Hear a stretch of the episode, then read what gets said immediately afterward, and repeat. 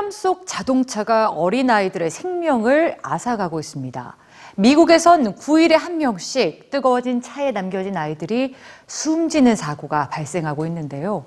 충분히 막을 수 있었던 사고란 인식 속에서 좀 더 적극적인 예방책과 안전대책이 요구되고 있습니다. 뉴스지에서 전해드립니다.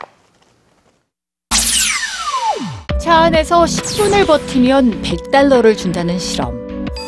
과연 무슨 일이 벌어졌을까요? 가벼운 마음으로 도전을 시작했지만 결국 10분을 견딘 사람은 없었습니다. 나가고 싶어요.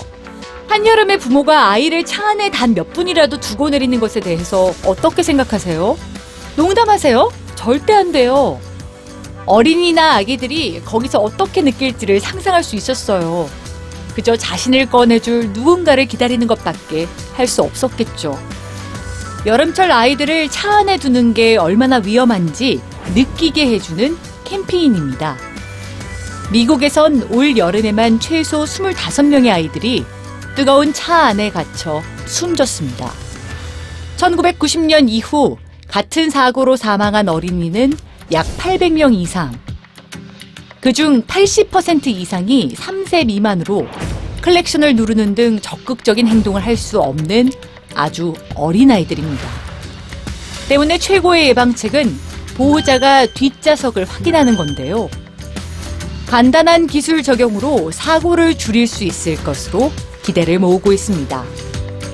운전자가 시동을 끄면 뒷좌석을 확인하라는 메시지와 경고음이 뜨는 기술이 탑재된 자동차. 카시트와 운전석을 무선으로 연결하는 아이디어도 있습니다.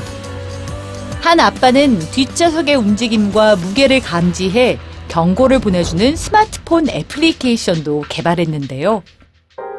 작년 오하이오주의 한 하원 의원이 발의한 핫카 법안은 뒷좌석 상황을 운전자에게 통보해주는 경보장치 장착을 의무화해야 한다는 내용을 담고 있습니다. 자동차의 안전벨트나 에어백처럼 필수로 장착해야 하는 안전장치라는 겁니다. 최근 캔자스주는 누구라도 차 안에 갇힌 아이나 반려동물을 적극적으로 구조할 수 있도록 법을 바꿨는데요. 구조자는 차량 파손에 대한 법적 책임을 걱정하지 않아도 됩니다. 이렇게 휴대용 탈출 도구로 자동차 유리를 간단하고 안전하게 제거할 수 있다는 것도 알립니다. 비영리 단체 키즈앤카스는 어린이가 자동차에 갇혀 사망하는 사고 대부분은 충분히 예방할 수 있다고 말합니다. 아이들을 고의로 방치한 경우를 제외한 절반 이상의 사고가 보호자의 실수와 무의식 중에 벌어지기 때문인데요. 보다 적극적으로 예방책을 논의하고 하루빨리 실행에 옮겨야 하는 이유입니다.